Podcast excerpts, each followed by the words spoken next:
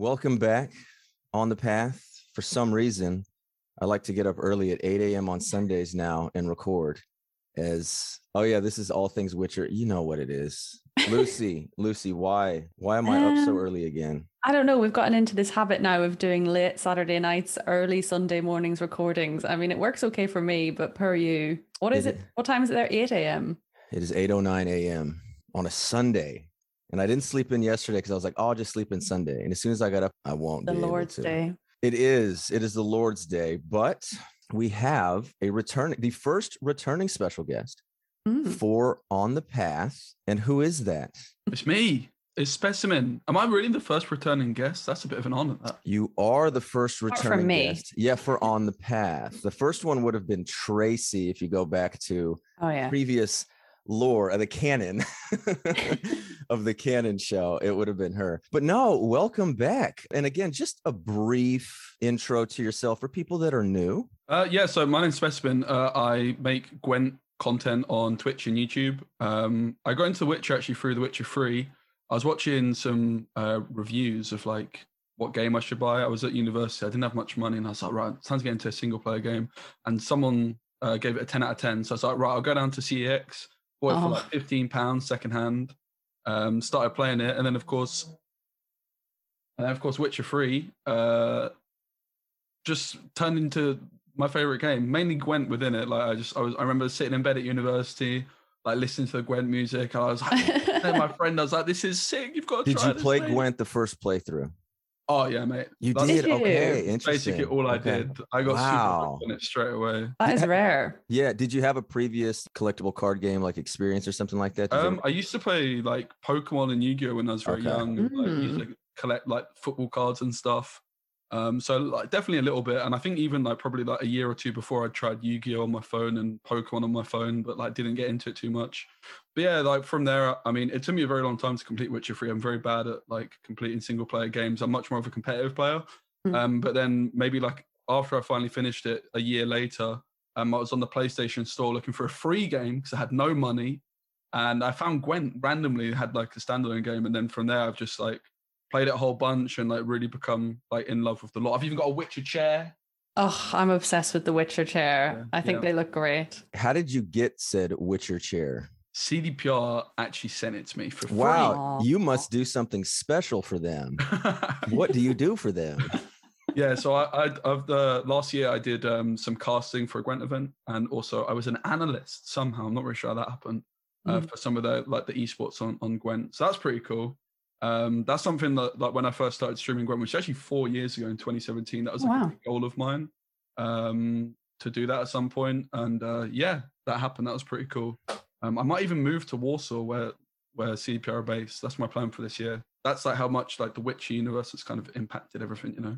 That would be amazing. I've never been to Poland, but one of my very closest friends is from. Um, I never know how to pronounce it, but it's like Wrocław, I think. Um, and she just said like all the main cities in Poland are amazing to visit, and they're, you know, like quite not expensive either. So you can go and have like a really good long weekend and not, you know, completely break the bank. So I think it'd be a, a lovely place to live, especially if you want to get more involved with CDPR. Yeah, I've got a visit planned for April. It's the first time I've been abroad since I was 18. Oh, unbelievable. So it's already like just making me, you know, that that thought of like getting out is just making me do, you know, things I Mm. wouldn't. So I'm pretty excited. Just got to try and get a visa because of Brexit. That's, the only- Oh. that's the only. Uh, do you hurdle I've got to really? You can't. Oh God, Yeah, I didn't yeah, even think about that. We have talked about that because we just went over the European unit in my world geography class. And so much of teaching that I actually had to change it because of the amount of countries in the European Union. And I think they were like, was it 28? I'm like, oh, fucking Brexit. Um, I think it might be 27 now. And then I had to explain Brexit to them. And of course, we were just like, oh, why'd they leave? And I'm like, well, Fuck. It's a good question. uh, yeah, Very I'm good like, question. I, and I'm like, okay, this is a ninth grade class. We don't need to get into this. No. Just know that they've left. So is it- you are a partnered streamer. And yeah, I remember that because I have a founder's badge in your Yeah, stream. yeah. OG, you? the oh, oh, the old Sabrina days from Beta Oh. Gwent. That's in 2017, isn't it? Oh my god, I just remember because at that time I think I was watching it on my PlayStation, and I wasn't even like watching it on like the computer that much. And I just saw him and I was like, okay, this guy's kind of high energy. And just the Sabrina and it was wild. And then you play like Warzone, or not, I guess it wasn't Warzone. I guess just Call of Duty or whatever it was. Been around a bit. I got to ask you this because I was streaming last night and I just tilted hard. And Mhm. tilting, if you don't know what tilting is, that means I got rather upset. And playing Gwent, uh, I played 23 matches like the whole evening. 17 of them were against Siege and just Nilfgaard. And I drew poorly and I, I was I was drinking, but I was having fun. I just I went just went off and I Mhm. felt really fucking bad.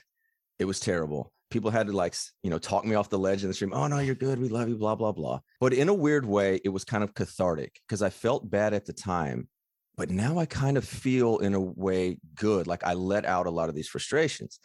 And you are a full-time streamer. Like how many hours a day would you say you stream? Um, that's a really good question. I, I used to be doing like eight, ten hours like Okay. of Gwent every day, whereas so now I'm much. probably looking at more like I've really like reeled it in. I'm doing like three or four hours of Gwent, sometimes more. Like I can sometimes stream Gwent for ten hours, but like usually just three or four. Okay. Uh, so and then I might stream some other stuff afterwards. Okay, so when you have those moments where it just comes out and like for you it's hundreds of people watching, how do you feel about that? Like in that moment and then afterwards and then like how do you deal with that? Yeah, it's a good question. I think like um as I say, like one thing that I've changed a lot was before when it was just something I was like really wanting to do as like a part time and like something I wanted to pursue. I was happy to play like eight, ten hours a day.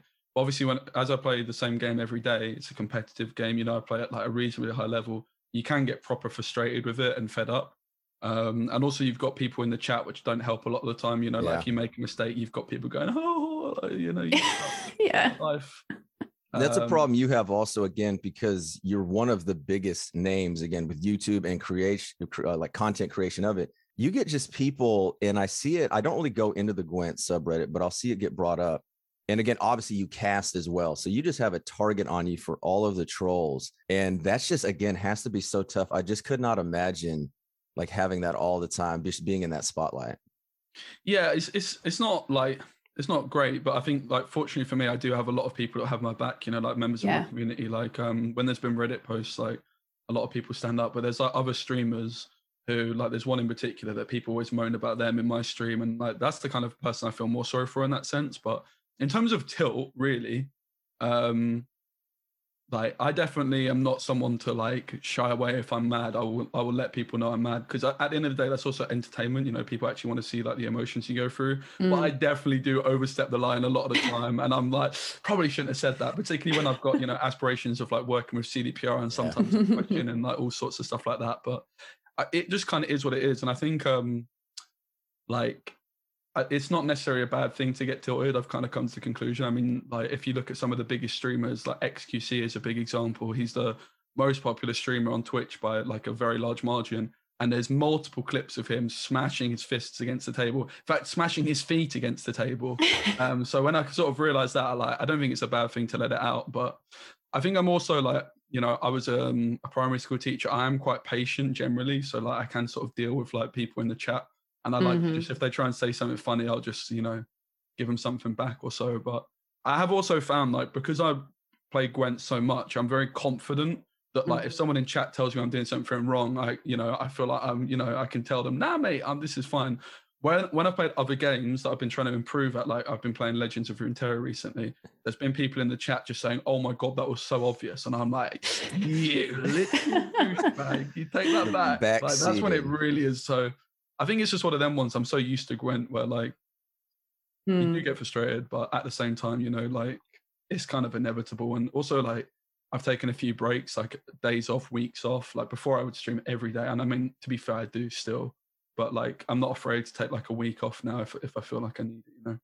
I think that's the point I'm at with Gwent at the moment. Like I, I think I'm at like rank 14 now, and I go through phases of just losing, losing, losing. And there's a lot of people in the chat that are really helpful, and then there's some people that are just like, "Why do that? Yeah. yeah. Why? Why? Why?" And I'm like, I don't actually know. Like I'm like you said, I'm not confident in enough at it at the moment to like also keep up with the stream and the chat, whilst also trying to get to grips with new cards I'm coming up against, new sort of styles of play. So I'm at a, I'm at a stage where at the moment I'm going to be starting a new game on stream tonight, and I'm like excited for a break from Yeah, yeah. Gwent because I want to I want to keep enjoying Gwent, so I don't want to keep playing it to the point where I'm like not enjoying it as much anymore. So I think I'll probably go from playing. I think God of War I'm going to start tonight, and then maybe I'll do like a couple of rounds of Gwent at the end just to keep it like keep it fresh with me because I don't want to get like still with it myself. Spence, have you played God of War? Yeah, I have actually. I've played the first one. I never actually finished it. Do you know before um I got my PC, which was when I sort of got back into Gwent stream, and I had like four or five months, six months without Gwent. Uh, it got discontinued on PlayStation at one point, and God of War was one of the games I picked up then. My little brother loves it, and in fact, Vixit, who's a Twitch streamer, she's actually working on God of War 2, She's pretty damn cool. Oh. She's a friend of Rashid's. So Mhm. that's really cool. So I'm definitely looking forward to trying the second one. I do need to get a PS5 still. I don't have that. Thinking of getting the new Xbox, but I don't think I need it now. And then like some people are saying PlayStation 5s are amazing, but like I've got my PC and so I don't know whether I will bother getting the next gen console. But and especially now that God of War has come out on PC, is there as many games that are console uh like limited to consoles now? I mean, you get all of the Xbox ones on PC anyway because it's Yeah. Microsoft. Whereas PlayStation, the main one is Horizon Zero Dawn 2, which is out soon. That is a game I really want to play, but I'm not. And that's PlayStation exclusive, is it? Yeah, yeah. Is the, it? the original's on PC, Yeah. so God of War, but I I don't think they're going to put that out on PC. I could be, I could be wrong, but I'm pretty sure they'll limit that to PS5 because it's a bit of a console seller, you know. Mm-hmm. Exactly. I know as far as PlayStation exclusives, it was just the Uncharted series, which I don't know if they're even going to do anything with that. And then Ghost of Tsushima. Like that's kind of why I had that, but that Mm. was on the PS4. And yeah, I think everything I'll have will just be PC related. Is The Last of Us as well? Is that Yeah, that- PlayStation exclusive? Yeah, yeah. I'd They love to play that. of good ones. Yeah. I'm actually um looking at getting a Nintendo Switch soon. I've been wanting. I've one always for been a very tempted, long yeah. time, and every time I've like mentioned it, I've you know my dad's been like, "Oh, what a waste of money, mate." Yeah, don't get that. if I could Um, but easily give yeah. you mine, I would, because it's been back there. I think have there's a not, M- I haven't Mario touched it. football game coming out. in Yeah. June. I haven't Oh, touched yeah. that for a year. I saw that and I was like, that's the nail in the coffin. Also, like, I want to play the Pokemon games, man. I miss that. Mm. When I was a teacher, there was a kid in my class that was always, I would always ask him questions about his Switch and his Pokemon games. And then he'd always try and quiz me, go, What color is a shiny Charizard? And I'd be like, It's black, mate. Come on, you have to try harder than that. Absolutely school him. Yeah, anytime anime gets brought up or anything with that, like Yu-Gi-Oh, Pokemon anime, I'm just like, no. Like, do you like anime? I'm like, no. I go Miyazaki. If you ask me about the Miyazaki movies or Ghibli, yes, but otherwise, no. All right, well, Spencer, it's glad to have you here. Before we get going, we have a review of the show to talk about. What's up, guys? I've been a fan since the Oxenfurt chapter by chapter breakdowns. I love what you were doing back then, but I'm stoked that I kept an eye on the feed because the deep dives of all things Witcher between you and Lucy have been more than I could have hoped for. Thanks for the content, the tangents, and everything in between. I'm here for all of it and absolutely love the revamp, revamp, reformat of the cast, y'all. And this is from uh. Mark, who uh, has a podcast called Good Times Are Killing Us. Uh, Mark, thank you so much for that. That was left on Apple. And That's a you- lovely one. Yes, it is. And it was a five star review. We will read all five star reviews on Apple, but also please rate us on Spotify five stars as well. I think we're up to last I saw 36 on there. So that is steadily rising. But yeah, please rate and review the podcast. It means a lot. It helps when people search for any kind of Witcher podcast or something like that. I don't know if mine is affected in my search engine. So maybe I should ask somebody to actually search Witcher podcast. I did that the other up. day at work. Okay. And this got someone unrelated just to search Witcher podcast, and we came up second. Oh, nice. good. What was first? Ah, I can't remember. It was something I didn't recognize at all, though. Okay, maybe it was like the official one or something like that. Something like that. Uh, Yeah. But yeah, that's why I put the uh, which podcast in there. So again, also please just tell people about it. A biggest thing also isn't just the rating or reviews. Tell people about it. One thing I know I was able to post about it on the Netflix Witcher subreddit. I know the regular Witcher subreddit you cannot self promote or anything like that. Anything else like that, just tell people about it. Tell other creators about it. Again, like to get in contact with other- people who like The Witcher as well. That will help promote this honestly more than anything and will support us. Also, we will have no spoilers. I keep saying we'll have no spoilers for future Yeah. episodes, but I think we kind of do. There won't be any spoilers for anything major down the road or anything like that from something that could be in the books. We might bring up something that is in maybe the next episode or something. Because again, by now, I don't think anybody's actually watching an episode and then listening to this and then Mm. watching another episode. So there might be something, but there won't be anything too spoilery. Like we won't spill anything happening too big in the upcoming episodes. This also won't be scene by scene in order, but rather just major points of discussion that we will talk about. And again, as anybody who's been a regular listener, we will bounce all over the place, kind of stream of conscious. So with that being said, y'all ready to go? Yep. Ready? So we'll lead off here with Lydia and Rince. And I know they say it like Ryance or Rience. That's how they say it, right? I think they say rience. Yeah. Okay. And again, I know Spessy, you might be in this boat as well, because there's been a Rince card in Gwent for a little bit now, but his art has been there for years. Yeah. And there's a voice line and he says rinse. And so I've just learned to say it as rinse. So for those that are like, he's saying it wrong, I heard it years ago. I, I have to call him rinse. I am in. Uh, I am in the club of Rience. Okay, so you're, Rience. you're you're rinse, Lucy. I don't are even you? know if that's even. I might put like a little, maybe a wrong. little zhuzh on it and be rience. Ria- okay, so basically, we're all going to annoy everybody here, as it's probably like we're all probably saying it wrong. But all right, Lydia and Rince. Chris Fulton is the actor who plays Rince. His performance is my favorite of the season. I absolutely love it. It is understated. It doesn't go into, ooh, I'm the bad guy. I'm going to do all this. I just absolutely love it. And he's cut as hell. Mm. That workout that he got into, I, I need to get on that, but I like to cook and eat too much. Yeah, he does look great. And I really loved his performance as well. I wasn't familiar with the character of Rience before going into this episode or this series as a whole. So I didn't know too much about his background or anything. Uh, but I thought he was amazing. Yeah, he was like a bad guy, but he wasn't um, too over the top or too dramatic. Um, and what something I want to ask you about is when he's in the jail in the opening scene, Lydia mentions that he crossed Calanthe without covering his tracks.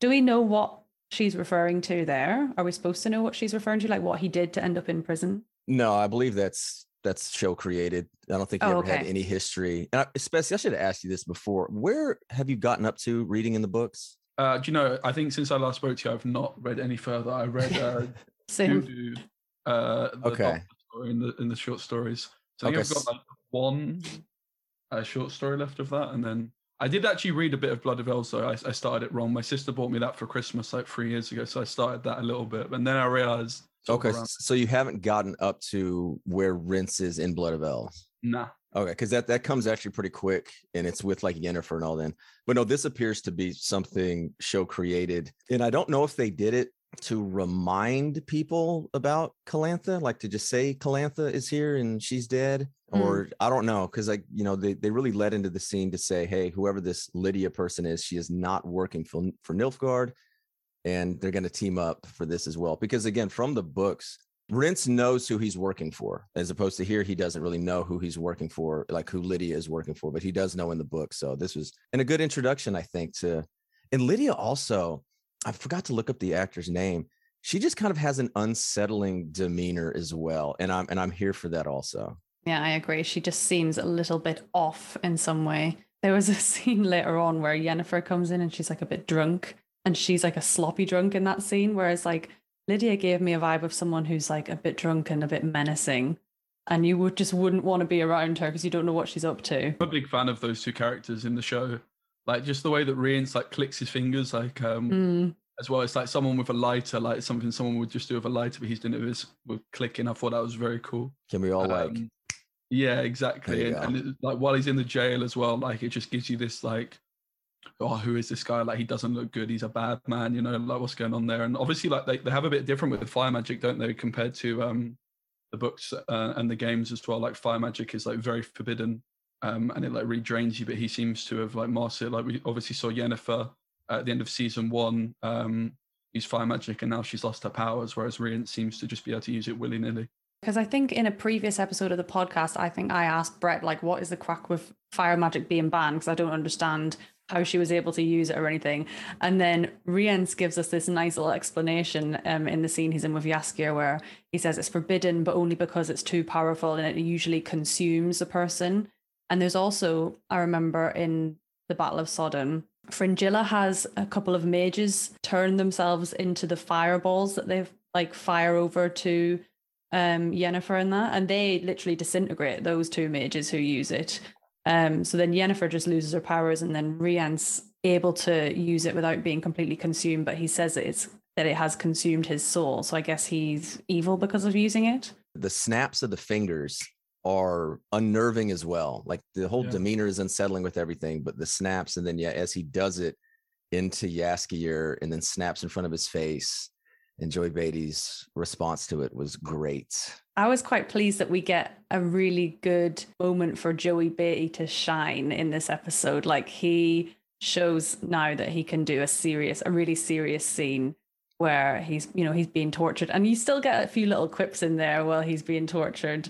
Um, it's not completely serious, but I thought he was amazing in this scene and completely, you know, loyal. Is this was something else I had to ask as well because he's saying here, you know, Geralt doesn't have any friends, he doesn't have any weaknesses, he doesn't know anything about Geralt.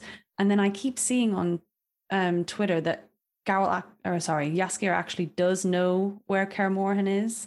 And I can't remember if he actually did or not. So, like, was he lying to Rience or does he genuinely not know where any of these things are? In the show, he I don't think he knows. I don't think he does anything. either. Yeah. I don't think Because he I does. thought that. He just I said in the was- mountains, and I think Yeah. that's all he knows. It's in the mountains.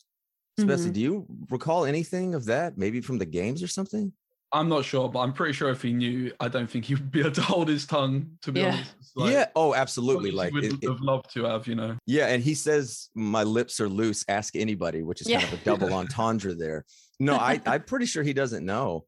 And the yeah, the I main thought so. Yeah, and the main change here is they had a falling out in the show. You know, this is the first. I think it was last episode it was the first time Jaskier comes back Yeah. after Bounds of Reason. I think was it the the Golden Dragon one. That was Yeah. a short story. I can't remember what the episode was, what the episode title was in the first season with the Golden Dragon villain Trenton Murs. No, oh, I I can't remember either. I don't remember. Anyway, that's when he told him fuck off and like Jaskier was gone. And yeah, from Blood of Elves, they're they're still like friends. And when Jaskier does, I'm sorry, when Yen does save Jaskier, she does have her magic. She burns the shit out of Rince, and sh- they don't like each other. I think I've mentioned that before.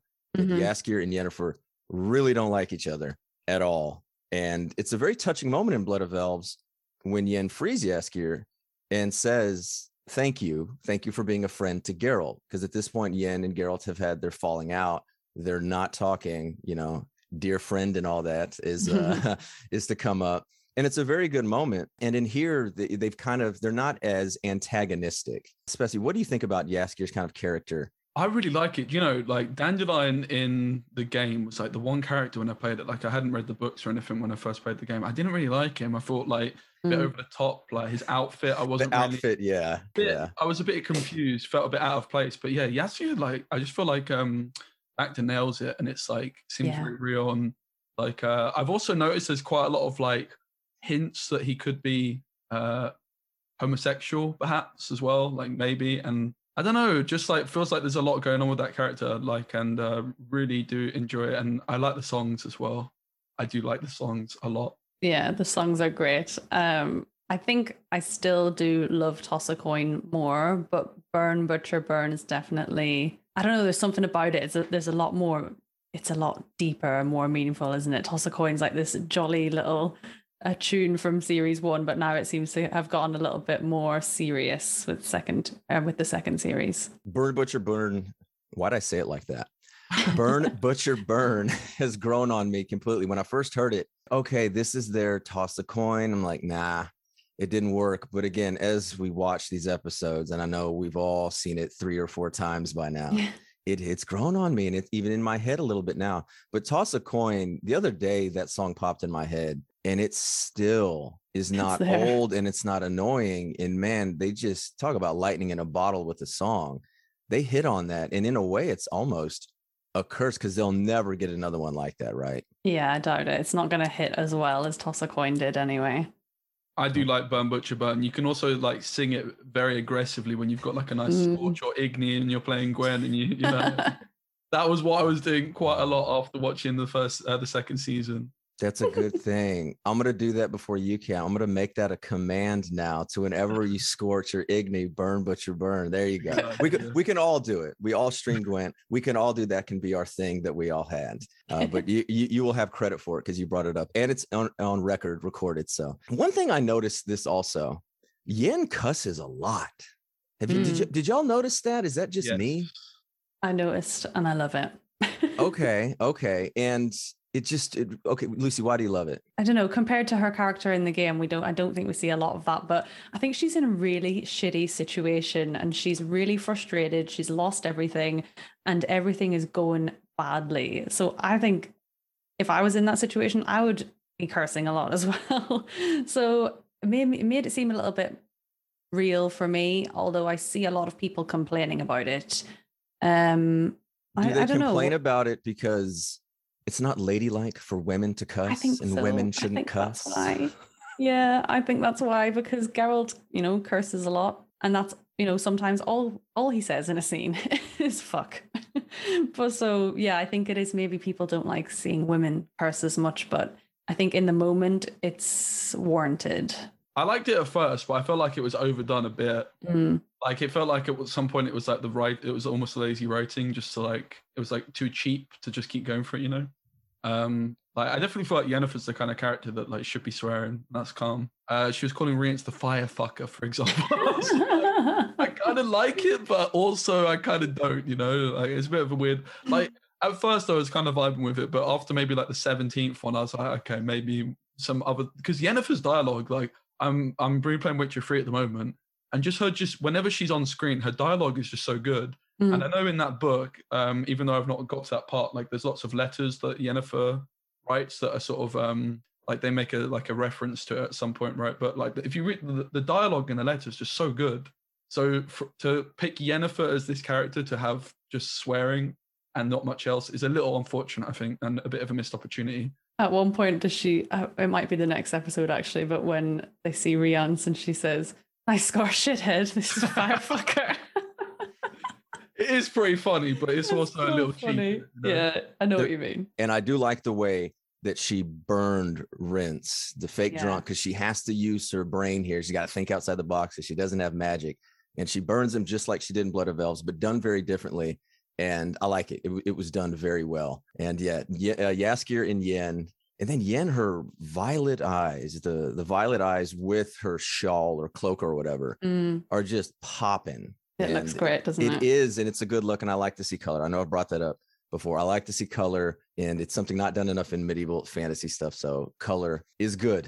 All right, so now we're moving on to Istredd and Geralt. And Geralt goes through the portal and he has he has to gather himself because you know he, he hates portals. Istredd calls him Mr. Rivia. Mm. and I died at that line. At him just Mr. Rivia. And I, I think I'm gonna call Geralt Mr. Rivia from now on. But I just got a massive kick out of that line. Yeah, I loved that bit where Geralt first arrives um, through the portal and he Istredd's like saying, Who the fuck are you? And Geralt's like, Gotta take a moment because obviously he hates portals. I think that might have been at the end of the last episode, actually. I was waiting for Geralt to say the line, Um, I hate portals. but he said portals are something else. fun, doesn't it? Yeah, yeah, It's exactly. close enough.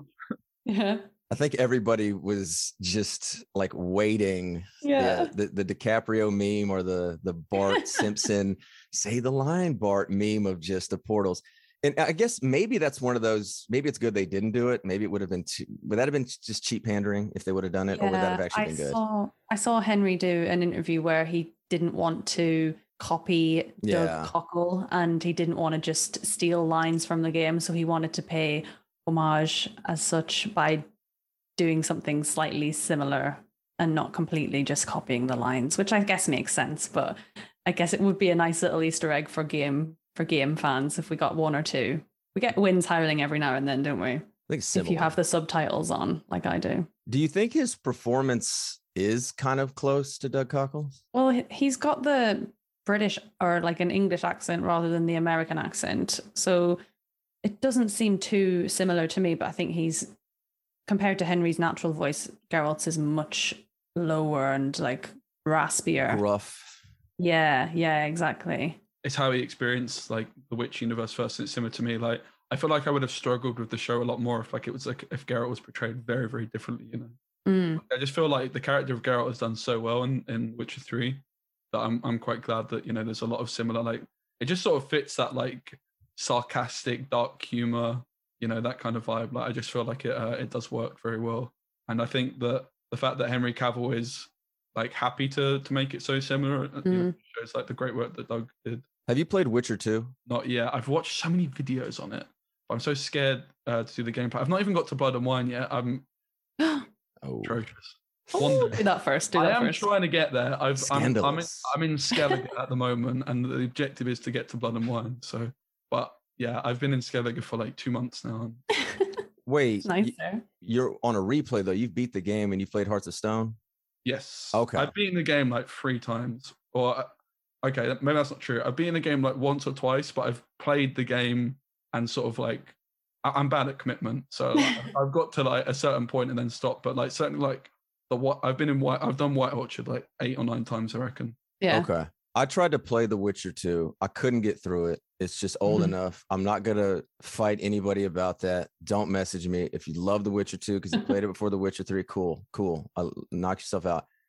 I think, and it's something if I ever talk to Doug, Doug Cockle, I would love to ask him about. I think his performance is so much better in The Witcher 2 Oh. The Witcher 3 is so much more gruff. It's so much to me less emotional. The Witcher 2, it's so much different. And I know Lucy, I think you watched me play it uh, through it when I I was watched playing through it. things, Yeah. Yeah, did you notice it? di- I noticed a stark difference Yeah. in his voice and just everything about it and I loved it so much more than The Witcher 3 because I do think I was gonna say, I just I, I've said it time and time again. I do think it gets lost on Geralt's in like the books and his characterization. He waxes philosophically. He goes on these diatribes. He's not short spoken, if you want to call it. He's not gruff to me in that.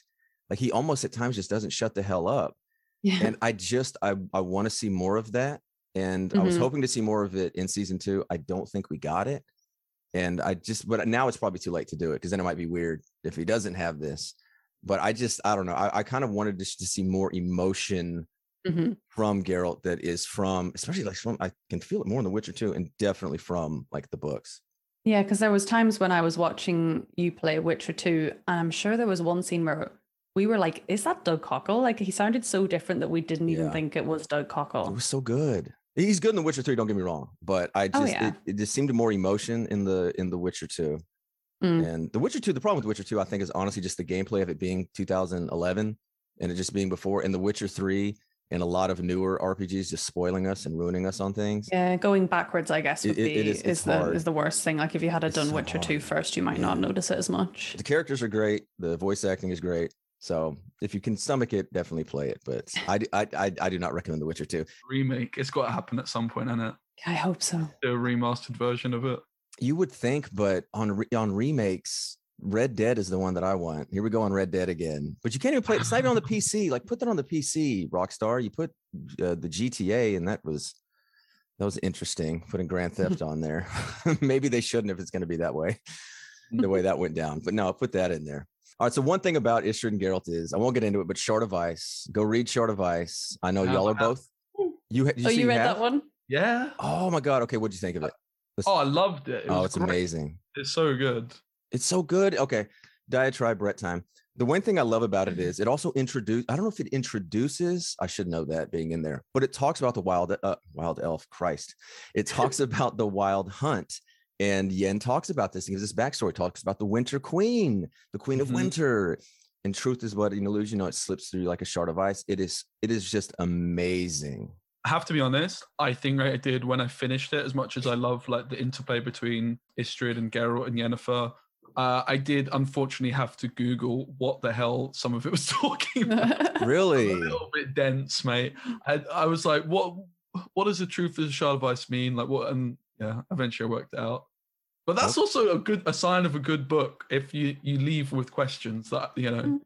like after I watch a series, I'm often like on YouTube like wa- wanting to watch stuff, and that's the first time I've read like Ending explained. when you want more exactly. absolutely no you're absolutely right and lucy i swear you got to read it you don't it, So it's, a time now I'm standalone story like i'm being serious it's a standalone story you, it doesn't you don't need to know Okay. anything else before it but it's all Yen and Geralt. It's really all their relationship. And then like they've made Istredd such a bigger character in season two, Mm. and I love it. The guy's great, the character's great. I just it's so good in there because it just shows whenever people are saying that oh Yen and Geralt are destined to be together. If we get from a shard of ice is may- maybe they're not. Yeah. Maybe they're not. Like Geralt knows what he needs to do, but he just can't do it. Yen is saying, I need this. You know what I need? And Geralt's pride or whatever you want to call it is like, no. And Yen mm. is like, all right, fuck off. And then he's like, oh, go to Istredd. And she's like, no, fuck off to you. Like she sells both basically fuck off. Like it's great. I love that for her. It is. And it's it goes back to maybe Geralt shouldn't be with anybody. I don't know. I love it. I love it because it, it doesn't like like Spessy said, it's not cut and dry what you should really take out of it of who he should be with or what they are. And I just I don't know. Like I said, it's one thing I wish they could have put in the show. Maybe they still might because they, can, Yeah. they don't have to put that in there. But with Wild Hunt, maybe they'll do it next season to talk more about the Wild Hunt. I think Istredd, like you were saying, he's been made a much bigger role in season two, and especially in this episode, he's used a lot for the audience to get an explanation as to what's going on. Like even when he's just by himself, he's either chatting away to himself or he's speaking to this statue of I was going to say King Rogner, but you said something different, Roegner. It's sure. I think it's one of those. There's another there's another name for it, especially. What is that? Hogner. Pogner. Yeah. He's a All bit right, of a, uh, King Pogner. yeah. He's Um, one of my favorites. is he? At the time, I didn't know who King Pogner was. So I had a quick Google there, and he is Pavetta's father. Yes, Is he Cal- also Cal- in Gwent? Calanthe's. He's the guy that um he's the guy that Duny like saved to get the child surprise. Okay, Oh, yes. fuck. Can I say that? Oh, Yeah. Okay. Can I say that? Duny. Is that disgusting? Oh, discussed Duny. Yeah, yeah, yeah. one? Duny. Yeah, Duny. Yeah. Yeah. we know that from the first Duny. Yeah, yeah, yeah. Okay, cool. say the other names. Okay. Yeah. So he's the one who Duny saved. And if you look at the um like the Gwent card, that's kind of what it is. Okay. Like he's kind of just like laying there and you know, In the bushes. yeah, in the bushes. And uh so this is a little bit of a coincidence that Istredd happens to be speaking to the father or the grandfather of Ciri in this situation. It's kind of all tying in together. yeah, it's uh yeah, and then we'll see like the bloodline later. And Mhm, mhm. Yeah, that's an interesting, interesting Gwent card that it kind of comes back and it's good, and then it's it's kind of not good. I don't know. It's probably not good right now, is it? Just- I, I think it's OP, mate, but I'm biased. I'm his biggest fan. Okay, uh, there you go, there you go. You can you can make it good, make it good. Speaking of Cirilla Fiona Elen Riannon, she is with Vesemir here, and I don't know. Maybe I misread this as well, but Vesemir seems to be kind of grooming her. Like he knows what he's doing to try to get her to agree to these trials, right? Is it kind is it in any way icky? Am I just am I looking at this wrong? Spessy, did you get anything out of that? Mate, I hated Vesemir in this Yeah. show. Yeah. I'm not a fan. I'm sorry. Okay. Why is it like the whole like whole characterization? Yeah, didn't it? Like Okay. I just felt like this whole like point where he was like, um, like fair enough, I can see why he would be interested in it, but like to undermine like his relationship with Geralt alone is like enough for this just to be weird. And then also like, oh Ciri, like I'm gonna inject you, and then Geralt just shows up like at the perfect moment. I Oh, was- that's yeah. Hollywood though, you know. Very It's- Hollywood it's movement, wasn't it? a. I was kind of the whole this whole episode it was leading towards the end where he tries to perform the, the trials of the grasses on her. And it was it was annoying because in the previous episodes I've loved Papa Vez and I loved what he was doing with the character. Um So did you like Uh, because I know you said for did you like his character or did you like the actors I know the actor and like I'm a bit biased. that's that's him, aren't I? yeah okay Yeah, I need to take off the rose colored glasses and stop being in love with Kim Bodnia. Um, but yeah, I, I sort when when they first arrive in Kaer Morhen in episode two, I think I did like him. I thought he gave a good. His character was like good, warming, but also kind of stern. Like I thought that was good. And then this episode, you see him slowly trying to convince Triss and Ciri to. First of all, just create the mutagen, which I thought that's I thought you know that makes sense. He just wants to see if they can make it again, Ah, and then let's also is that coming through what was that? Spe- that my phone? That's coming through. yeah what was that I that just heard something. I'm watching my own video just to make sure it was not like completely scuffed. Oh, okay. I got so confused. Was that you laughing? Me making like very odd noises. Apologies That's- for that. As I heard that, I was like, It's what? all My right. video got posted during the podcast, and I was just my yeah, It's my alright. editor does it, and I just wanted to make sure it was all good. Okay. Sorry about that. Why would that come through? That doesn't make any sense. How that come through? Unless it's really loud. yeah. It's probably yeah. I don't know. Weird. Okay, Lucy, continue if you can. Let me remember where I am. Okay, yeah. So I'm leaving that in, um, by the way. in Oh, the- I've been caught red-handed for. in this episode, yeah, I thought it made sense that he was curious as to whether or not he could recreate the mutagen. I thought that makes sense for Vesemir. He wants to try and save his group of people, the Witchers. But then I did as soon as I as soon as it takes the turn of him then injecting into Ciri, I thought this is just wrong. It's just weird. And I know what you mean by it's a little bit groomy because he was sort of almost playing on the fact that he knows that Ciri look is looking for a purpose. He knows that Ciri loves the Witchers now. She wants to be one too. She wants to be one as well. Yeah, he knows how much she sort of idolizes Geralt in a way. So I know what you mean with the, sort of grooming aspect of it. Um, but honestly, at the end of the episode where Geralt comes and saves the day, like Vesemir's face when you can tell that he realizes it's all a big mistake, like it broke my heart. That was crushing, if you will. Yeah. Especially, what did you think of like the the supporting Witchers as a whole? Honestly, I I quite liked Lambert. I have to say, like I thought Lambert was kind of pretty cool. I liked his Okay. actor. Like I know a lot of people said that he was like too harsh, but I kind of just took it like as just like banter more than anything. Like it was kind of Mm. brutal banter, but I did still feel like it was kind of you know it's kind of the way I talk to my little sister sometimes. You know, like, so I liked Lambert. Like obviously, like the whole Eskel thing's like uh, another Yeah. thing altogether. But like it did just seem like a little bit shallow to have so many of them. You know, I, I feel I, I kind of like the set of Kaer Morhen and I like the atmosphere there, but like there's just parts of it that just felt a bit shallow, and maybe like the sheer amount of witches that were there and just didn't quite feel right. Okay, and we we'll plug it again at the end, but we were on one of your a couple of your YouTube videos Oh Mm, yeah. as well, discussing that and more. So that will definitely be in the show notes. and We'll plug those again at the end. But yeah, if you want to hear more uh, more in depth about us three as well about the Kaer Morhen and the Witchers and all that, uh, yeah, check out Spessy's Vidyas in the YouTubes, as they say it. There was one line from here when Ciri says that Calanthe hated elves. Vesemir responds with, Sometimes our deepest hate is for the things we cannot change about ourselves. So that was a very Mm. poignant line. It was very good. And it's another real good thing about The Witcher to hit on that so much of it is about hate. And even this is like a projection and this projection of hate that something like Calanthe would put on to somebody else. Because again, if it's this elven blood, this elder blood is going through their lines, and something I really hope people take away about The Witcher, because that's such a massive theme of this series, show, everything in between is this about hate. Yeah, I think I thought that line was really good as well. I thought that's one that's going to stick out for sure. And it kind of just made me think about when in series one, when we see Pavetta, they have that whole thing at the in Cintra of where everyone's trying to come and take Pavetta's hand, basically.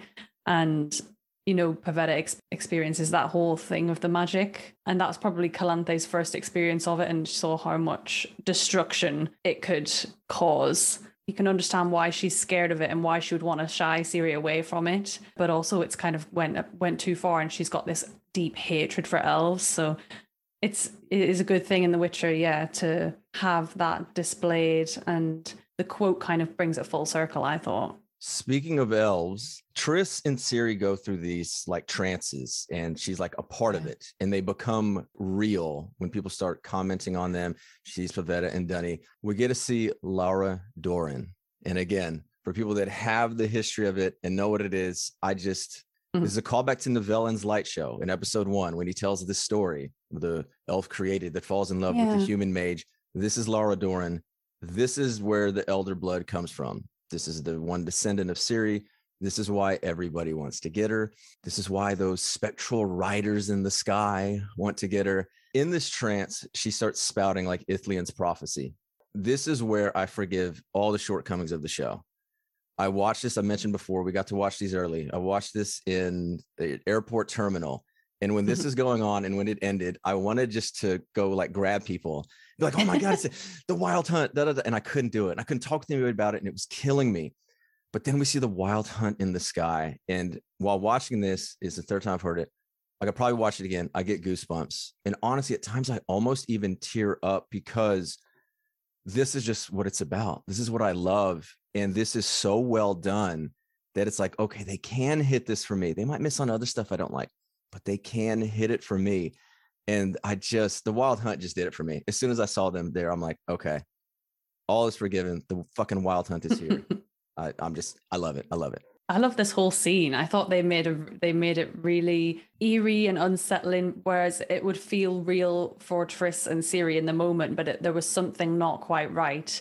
They even just like the different weird camera angles they were using just to make it seem not normal. I loved Lara Dorren. I love that she's got an Irish accent. That's a big win. And then, like you say, yeah, when the Wild Hunt show up, then it's just they they look scary. Like I think they seem like a really intimidating, weird presence. And her Triss is completely traumatized in this scene and she's already went through so much she's already co- sort of you know going through sort of going through PTSD with this with her burns and then she's been put through this I just feel awful for her yeah I really like the scene there's actually like an extra scene I, I saw at some point I think on like one of the Netflix geek shows um, that took place just after this where Triss like was just like collapsed on the Oh, floor yeah. at this point and and Geralt walks in and just Triss was just completely gone, as you say, like very traumatized. And uh, I really like the scene. Like also like the bit that um, I remember that I really enjoyed was like Ciri seeing her parents, and I think Mm. Triss was like, or Ciri said like, "This is the day that my parents left me," or whatever it was. You know, um, that was like a really cool thing to see as well. it was so eerie when they started all the people that are in this sort of trance start noticing Triss, and that's what or Triss and Ciri where Triss was saying they're not supposed to see us or speak to us and then it's mainly Pavetta that starts in sort of really really staring down Ciri and she can tell that they're there I thought that was really eerie laying the groundwork as well, not only for later this season for what may come up, but also potentially in the future for Triss's motivations and the Yeah. way she acts going forward. Cause she's obviously just fucking scared. And at this point, she understands, whoa, Ciri is unlike anything else. To say she's special is quite the understatement. yeah But yeah, no, the Wild Hunt I know comes from a lot of people who have played the games. The Witcher 3 is literally called the Wild Hunt.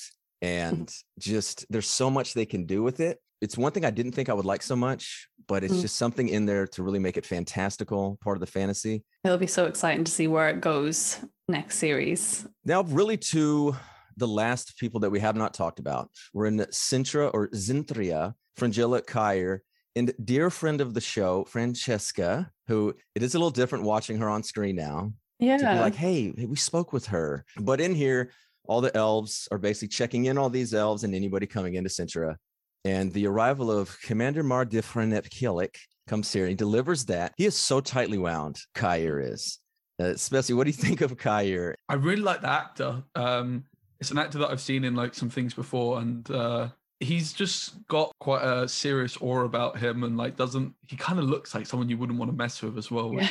Is quite cool as well. So I do like him. Like the whole thing with him and Yennefer was like a bit of a weird partnership. Felt like maybe we could have got like I don't know if he developed that much, you know, but like overall, I do like the actor that plays him. Did you think they were potentially going to do anything romantic or like kiss? He didn't get that You vibe. did- but okay. You didn't? no to that though. To be fair, that could have been pretty cool. Okay. I fully thought that they were going to kiss at one point. Like I was, I was there for it as well.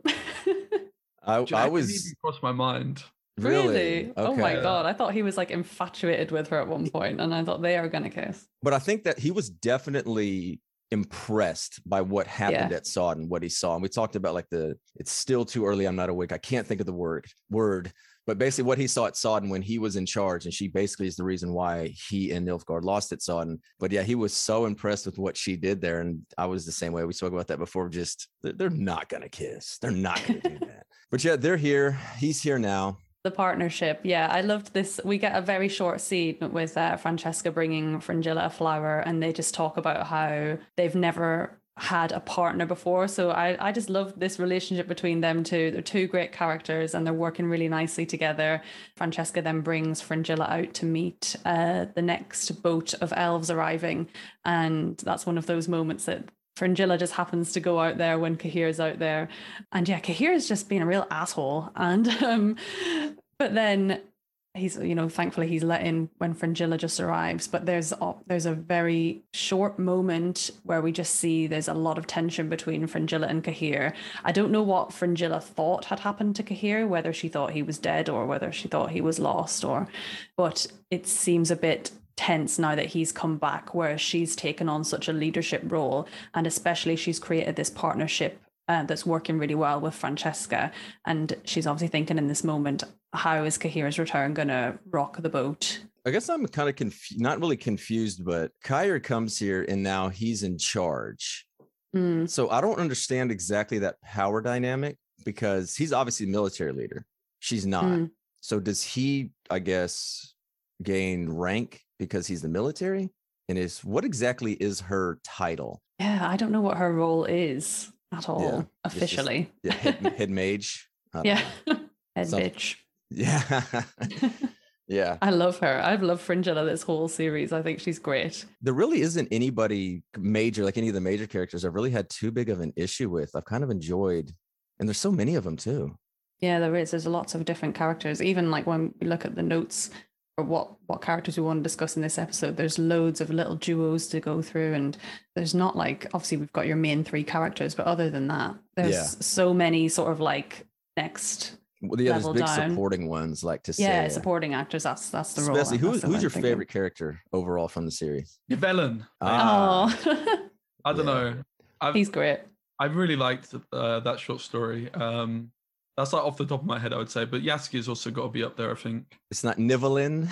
that, thre- that don't threw me off mate. so I'm much. not the to ask with pronunciations. Yeah, it's it, oh, everyone. I swear, everyone said Nivellen, Nivellen, and then they throw up Yeah. Nivellen, and I'm like, God damn it! it's gonna throw everyone off there again. I mean, obviously, man, there's no way they'll find a way to bring him back, right? How amazing would that be if they could keep that under wraps Mm. and bring him back in the future? Like, what a We didn't see him die, did we? No, he didn't. They, they obviously left on bad terms, but Yes, he, he he could come back. we'll see. You know, he was well, you know, well received. I don't know anybody who didn't enjoy that episode or his performance. So It was yeah. out of nowhere as well because I I think myself included, a lot of people thought it was going to be like a jokey kind of jovial character, which it was initially, and then it was super serious, and he Yeah. did this whole monologue at the end that was just like so impressive. Tormund, I just was like, okay, this is Yeah. Tormund, Tormund in a bear suit. But no, it, it, it was great. It was great. All right. So one thing I have a couple things on here. If y'all have any nitpicks as well.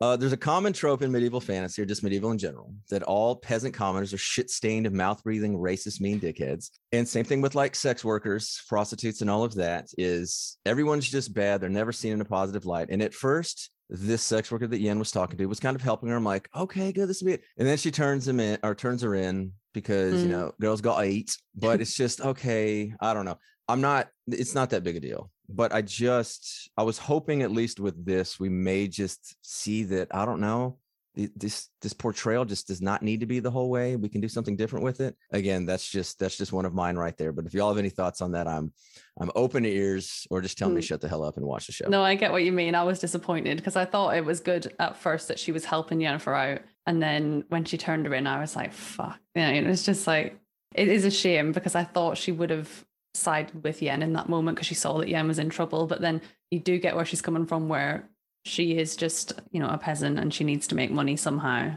Almost all humans are bad also and it seems like all elves are good and you people might be surprised at me saying that because i obviously love the elves and everything but is that another thing i'm misreading Up until this point, that's how we see it. Yeah, I'm trying to mm.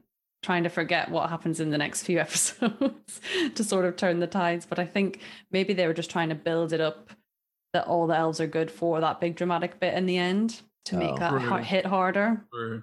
I, Yeah, I, don't guess know. also just like helping you sympathize with elves because you might like naturally not the average viewer might not have you know what have I got in common with them why would I sympathize with them but seeing like there's that one scene during the show where someone's one of the elves is like being made to wet themselves for example Mm. like that scene like just kind of helps uh, probably the average viewer like understand that the elves are just you know in a lot of trouble and actually the humans are kind of douchebags Mhm. in a lot well, we've of had like two and a half seasons of it Yeah.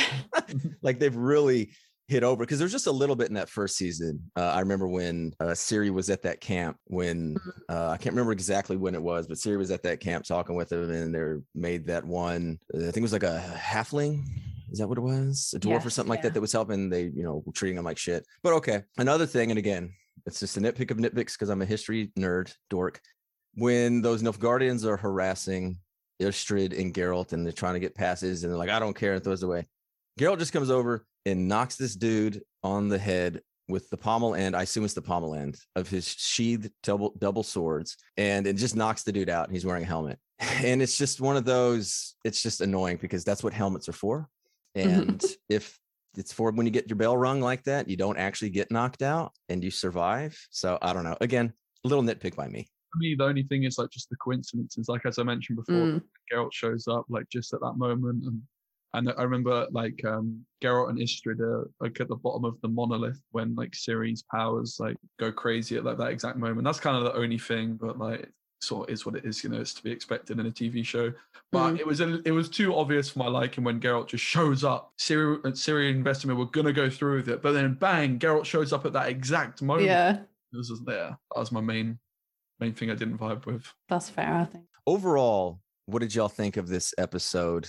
I liked it. There's a lot of standout moments. Um, I think particularly like the Yennefer and Jaskier like interaction. That's like the part of the um the series, like one of my favorite parts of the series. And I, I like the Lara Dorren flashback as well. So overall, it's a yay from me.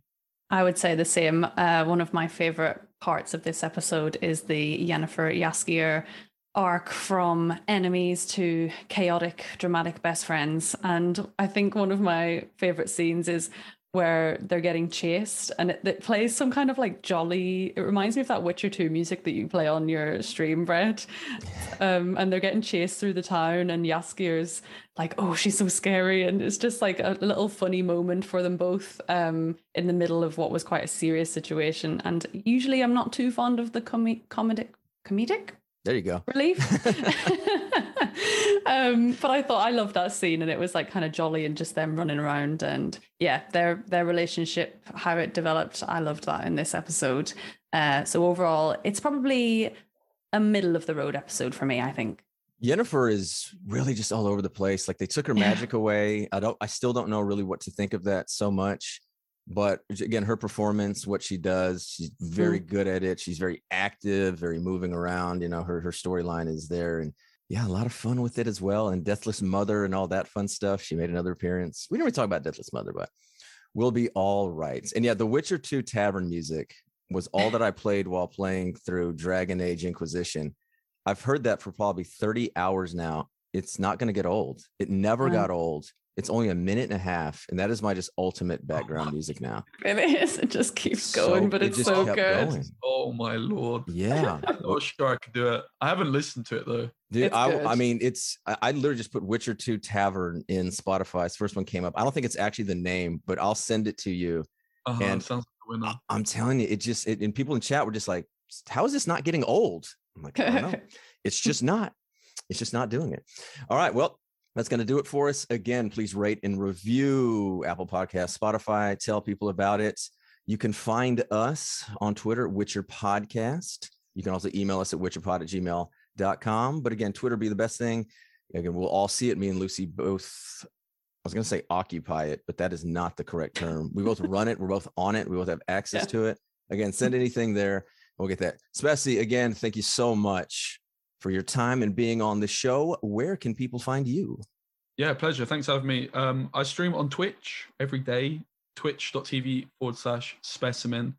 And if you're interested in Gwent stuff as well, I do stream. I do upload to YouTube, which is youtube.com forward slash specimen Gwent, something like that. Uh, specimen Gwent, you'll find me. And then on Twitter, I'm the same as well, at specimen Gwent. There's also, again, as I mentioned before, there are also some Netflix Witcher series videos on there Yeah. that uh, have me and Lucy as well. But so, no, you've got, I mean, would you have like a half dozen of them or something like that? Yeah, there's there's a few. I can't remember exactly. I think it's like three, I want to say. Yeah. Um, I was working on a few more, but unfortunately, Netflix copyright copyrights. Oh, that's right. That's right. over, so there wasn't as many as I was hoping for in the That end. is, I do not understand that at all because I've seen other people. uh, Was it? I think it might have been Tracy they or someone else. Yeah, had issues with speed it. up. Basically, the people that don't get copyright straight, they speed up the video, Oh, okay, Uh, and they only include like five second clips each time. okay. Because there's some big time YouTubers that they have like an hour long review videos of it Yeah. out. Yeah. I've also seen people saturate the colors as well Mm. in Right. previous shows. Maybe that's it. But again, thank you so much. We will 100%. Whenever we get back on The Witcher 3, God, God knows when that's going to be. We have a whole lot of that to do. Um, we had you on the one with the Bloody Baron. We'll Mhm. definitely have you on again sometime in the future if you're up for it. Winner, So- yeah. Perfect. All right. Thanks again, Lucy. Where can people find you? Uh, I'm Lucy J. Robyn on Twitter, Twitch, Instagram, and then we'll pop the Discord link into the show notes as well. All right. You can find me on Twitter at the Fox Bride 4 and on Twitch, hopefully not tilting, as again, I've had that cathartic moment where I will undoubtedly get drunk and then wake up at 7 a.m. to record because I'm an idiot. But yeah, that madness you can find there. Join us next time as we discuss episode six Dear Friend.